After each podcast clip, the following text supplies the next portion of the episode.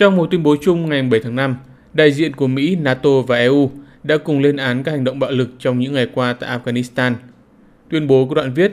Chúng tôi lên án mạnh mẽ tình trạng bạo lực tiếp diễn ở Afghanistan mà Taliban phải chịu trách nhiệm chính và yêu cầu tất cả các bên thực hiện các bước đi cần thiết và ngay lập tức để giảm bạo lực và đặc biệt là tránh thương vong cho dân thường nhằm tạo ra một môi trường thuận lợi để đạt được một thỏa thuận chính trị. Thông cáo chung này được đưa ra sau khi các đặc phái viên và đại diện đặc biệt của Mỹ về Afghanistan, EU, Pháp, Đức, Italia, NATO, Na Uy và Anh họp tại Berlin, Đức vào ngày 6 tháng 5. Các mối đe dọa của Taliban gia tăng trong bối cảnh Mỹ bắt đầu rút binh lính khỏi Afghanistan, trong khi bạo lực liên tiếp gia tăng trong các tuần qua ở quốc gia Nam Á này.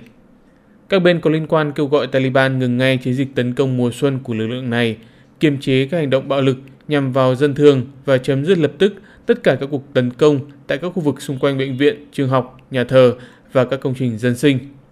Các nước phương Tây cũng nhấn mạnh sự cần thiết phải đẩy nhanh tốc độ các cuộc đàm phán hòa bình giữa các lực lượng ở Afghanistan, cam kết phối hợp với chính phủ nước này, lực lượng Taliban và các lãnh đạo chính trị và dân sự để đạt được một thỏa thuận hòa bình toàn diện và bền vững.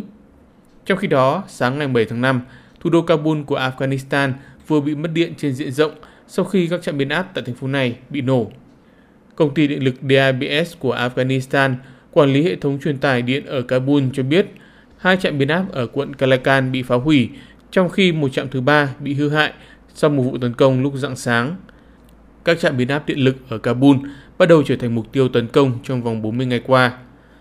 Taliban hiện đang tổ chức một làn sóng tấn công mới tại một số thành phố của Afghanistan với các vụ đánh bom và tấn công bằng vũ khí hạng nặng. Động thái của lực lượng này diễn ra sau khi Mỹ bỏ qua thời hạn ngày 1 tháng 5 để rút binh lính khỏi Afghanistan.